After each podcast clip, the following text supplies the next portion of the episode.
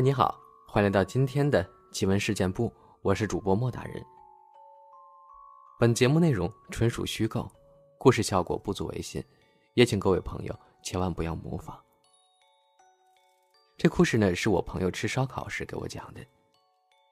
我师傅的嫂嫂是做护士的，在他们县医院，有一年有个病人得了肺癌，而且是晚期，但是家里穷。是农村的五保户，一直都是吃政府低保的。五保户呢，就是没有儿女、没有生活来源的那种。但是从他进医院等死开始，他就每天都往门口看。我师傅的姐姐，当时是负责他的护士，每天看到一个孤寡老人，就觉得造孽，还自己在家做饭拿去给他吃。没钱的人。医院也就是听政府的，给他个床位，让他等死，等着给他收尸的。结果呢，看他每天只要到下午五点就往门口看，就好奇的问他在看什么呢？他就说他在等人。护士就好奇了，问他在等哪个呀？他说等他的儿子。护士说：“你不是五保户吗？不是没儿子吗？”老人就跟他说：“他儿子十年前出去打工，遇到非典以后就失去联系了。”护士就说：“那你还等什么？”那老头就说：“他儿子会来的。”结果两个星期之后的有天晚上，老头特地给他打电话，求他回趟医院，因为那天不是他值班的。他看老头受罪，平时他是肯定不会回去的。家里的小孩子很小，也要他照顾的。但是那天晚上莫名其妙的，他就回了医院。回去呢，老头就跟他说，他老伴儿来接他了，他等不到他儿子了。然后呢，就把枕头下的一块手帕，里面包的东西给了护士。里面是一个金的戒指和几百块钱，是他这一辈子存的东西，叫护士转交给他儿子。护士就说。东西虽然不多，但是老人一辈子的心意。他儿子是失踪人口，怎么转交啊？不敢轻易的接。老头就说：“我今晚过了三点就要走了，我儿子最迟后天五点就会到医院，你信我一回。”护士姐姐也就半信半疑的接了他的手帕，心想：要是他没死，就还给他就是了。悬的事情是，就在第二天，他去上班，就接到了老头子过世的消息。当时护士姐姐还哭了，想着他的遗物怎么办呀？医院一般对这种无保护，消息通知政府就直接拿出去烧了的。这个姐姐就起了个好心，就说先停在停尸房吧，等到下午五点以后再去烧，不着急这一会儿。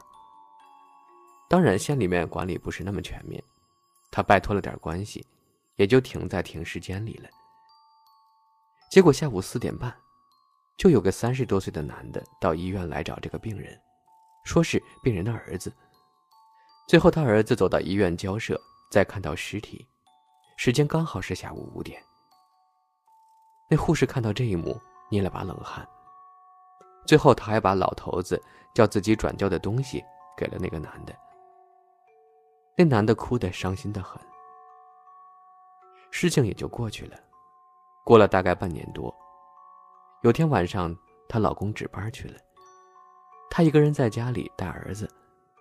那天莫名的心里不踏实的很，总觉着背后有黑影跟着自己，但又不确定。本来她是无神论者，自从经历了老头的事之后，有那么点相信了，相信预感这个东西。就开着灯睡觉。结果当晚他做了个梦，梦到了那位死去的老头，还带了自己老伴儿，很慈祥的望着他，跟他说：“他们记得他的恩情，必定会保佑他家人平安的。”再来讲几个小故事。我们这儿有个兵工厂，同事的妈呢是在厂里搞化验的，和他一起的有一个男同事，他们每天一起工作。有一天，因为意外，他们做的实验的东西爆炸了，而那位男同事当场死亡。男同事有个要好的女朋友，以前是一起住在厂里的家属院的。男生死后，就女孩一个人在那儿住着，每天都是以泪洗面。男孩的父母呢，就过去陪那个女孩。后来有一天，两母女出去散心回家，在家里的床上，发现了一条蜷缩起来的红色的蛇。女孩吓得不行，母亲就拿晒衣服的竹竿去赶那条蛇。可是那个蛇呢，怎么都赶不走。他母亲毕竟上了点岁数，还是懂点什么的。蛇都是灵物，就问那条蛇，如果是他儿子幻化的话，就点点蛇头。结果奇迹出现了，那蛇真的点头了。两母女又怕又哭，后来就让那条蛇和他们一起生活了。可时间一久。母亲发现女儿的身体越来越差，后来还进了医院，就去找人问了问。大神告诉他，毕竟人鬼殊途，待一起久了对双方都不好，还是回家请他走吧。后来母亲就回去告诉那条蛇，知道他孝顺，知道他舍不得我们，可是毕竟人鬼殊途，小丽现在病成这样，总是不好的。你还是该去哪儿就去哪儿吧。那条蛇就像听懂了一样，围着整个院子游了一圈最后望着母亲，然后自己游走了。所以说，有些东西是有灵性的，千万不要随便的杀害它们。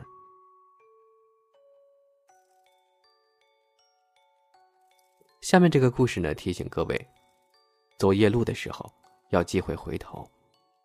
二。忌讳跟着不认识的前面的路人走。这件事呢，发生在我前任的爸爸身上。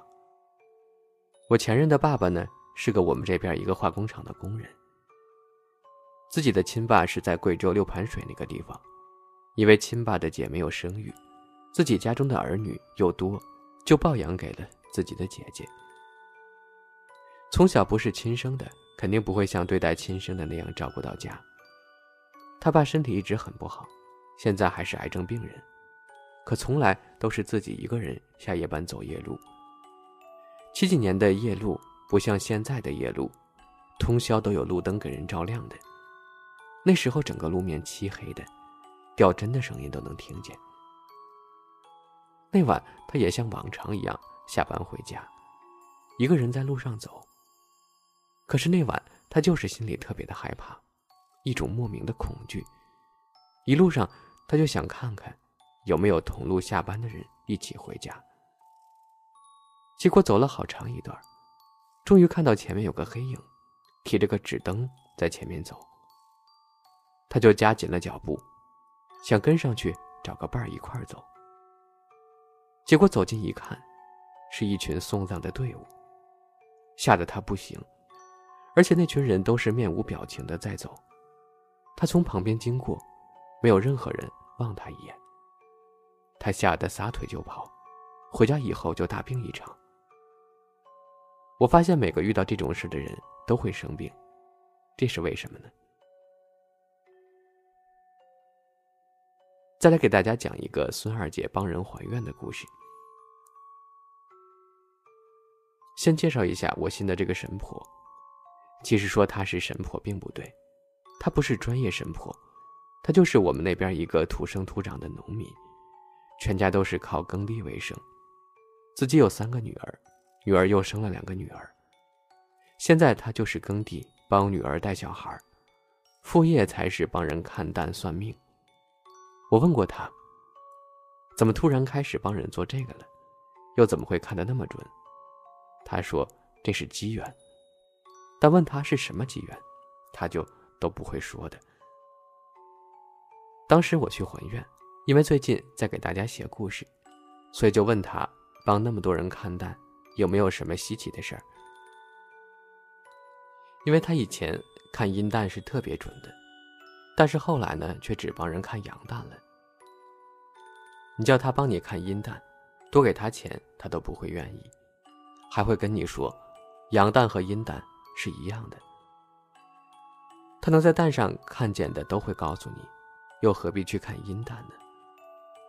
后来和他聊天，就问他是不是因为看阴蛋太损自己元气了，他才不看的。于是呢，他就把下面的故事讲给我听了。他说，二零一零年的夏天，正是最热的那几天。有天早上一大早，就有人上门来找他下阴。本来农村人起床都是比城里人早的，但是那天那个找他的人，是在他起床之前就到了，等了他很久。他女儿当时还骂说：“现在城里人都疯了。”一天到晚为了迷信的事儿，还真是够虔诚的。他自己就觉得，自那人叫他名字开始，感觉就不怎么好，总觉得会出什么事儿。但是算命的不能自算，看淡的不能自看，所以也就忐忑的起床去见了那个人。见到他，不用算命的看，任何一个正常人，都会觉得那人清风黑脸的。看上去就知道，不是病入膏肓，就是快病入膏肓的那个状态了。反正看着就很不舒服，黑气压脸。那人一来就表明了来意，想赶到第一个去走个阴，因为一般第一个看的都看的是最准的。人不多的时候，看淡的也就说的比较多，比较全。他把那人带去他看淡的那间屋。然后就像以往的步骤一样，叫那人报了生辰八字、家庭住址。报了以后呢，他就开始点香、点油灯。可是那天的香换了三次香都点不着，油灯点着了，却烧不亮。他觉得这事儿不太对，就跟那人说：“我不帮你看了，这一天都不看淡了，点香不着是大忌。”叫那人回去吧。结果那人死缠烂打了很久，他还是没有帮那人看。最后，那人就欣欣然的走了。那人走了之后，他又试着点了香，一点就着了。他自己都说，看了那么多年的蛋，还是第一回遇到那么奇的事儿。他就特地叮嘱女儿，这三天都不帮人看蛋和还愿。如果有人找上门，就说他外出了。后来事情过了一个多星期吧，也是一天早上，也是他们还没起床就到了，到了就在院坝里叫他名字，他也没多想，也就起来了。也是来找他看阴蛋的，他就收拾好，带着女的去了看蛋的那间屋，还是问了生辰和住址，点香点灯，他就开始帮那女的走阴。他说：“他们走阴的，说走的那些店，可能听得不信的人都觉得是骗人的。但是他走的时候，就真的是魂在往下走。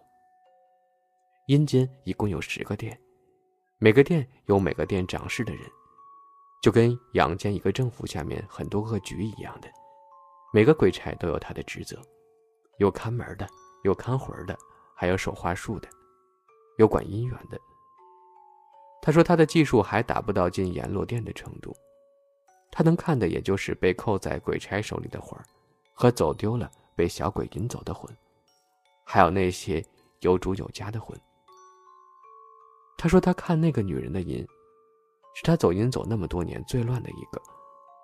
到了下面之后，想找他的人特别多，有老人，有孩子，有中年，还有一个几世的冤孽。”他所谓的走阴，其实就是帮阴间和阳间建立一个沟通的通道，让那些想念亲人的人打不了梦的，可以通过他把想法告诉儿女，也可以让那些一直缠着人的冤孽告诉人他的想法，然后化解掉。他说最奇的事情就是，他在那个女的的阴蛋里，看到了一周前来找他的那个男人，还是一样的清风黑脸。不过一周前是人，现在却是在阴蛋里看到的。而且那男人的四肢被很多手抓着，一直往下拉。他就赶紧问那女的，是不是家里有人重病，快不行了？那女的就说是的。他又问那女的是不是打过胎，而且还不止一个。那女的也说是。最后，他看到一个一脸是血的人，现在蛋上全是冤屈，就问那女的是不是他害过什么人，还把人害死了。那女的开始一直犹豫没回答，他就又问了一遍是不是。如果不说，很多问题是解决不了的。也告诉了那女的，她的蛋很乱。那女的这才答说是的。孙二姐通过蛋问了那个冤死的魂，是不是有冤屈，是不是有什么需要这个问蛋的人做的？那冤魂就说，要他全家陪葬。孙二姐就告诉那个冤魂，怨气不散，不得转生，即使要了人命。你也得下地狱。可是那冤魂就是不听，还是执意要那人全家的命。孙二姐没办法，只能把实话告诉了那女的。那女的当时就吓哭了。孙二姐看她哭的可怜，就又去找那个魂，问可不可以收了那男人的命，祸不延害全家，自己也少被杀孽。你要什么，我能办的都给你办。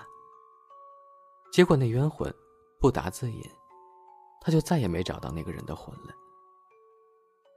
他说他走阴那么多年，遇到的这是最奇的了，不知道有多大的怨气未消。他自己和冤魂接触久了，都觉得人虚。回蛋以后，他就告诉那女的，蛋钱他不收了，回去给他男人准备后事儿吧，自己出门也多加小心。如果家里有孩子，送去寺庙里住段时间，看能不能帮孩子过了这个劫。那女的哭着，跪着求帮忙，求一求，再缓一缓。但孙二姐很无奈，她说她能力有限，遇到这种也是她看淡这么多年第一回，所以她无能为力。世间都讲的是因果循环，做事的时候考虑清楚，要了别人的命。别人怎么会甘心呢？他不报应给你们，日后你们都会有恶报的。然后就让那女子走了。那女的走了之后，那一整天他看淡都不在状态，而且每次下阴都会看到那个冤魂，都是一脸怨毒的看他。后来他就再也不看阴蛋了。他觉得有些东西还是规避了比较好。我当时也很好奇。就问他，没问那个鬼是怎么被他们害死的吗？怨气大到想报复他全家。苏二姐说，他们看淡的有规矩，最忌讳就是问离世的人死因，还有不问来人原因，知道的多了，对任何人都不好。听他这么说，我也就不敢再多问。这个故事是听他讲的。不管怎么说，反正我信因果。多做好事儿，少做恶事儿吧。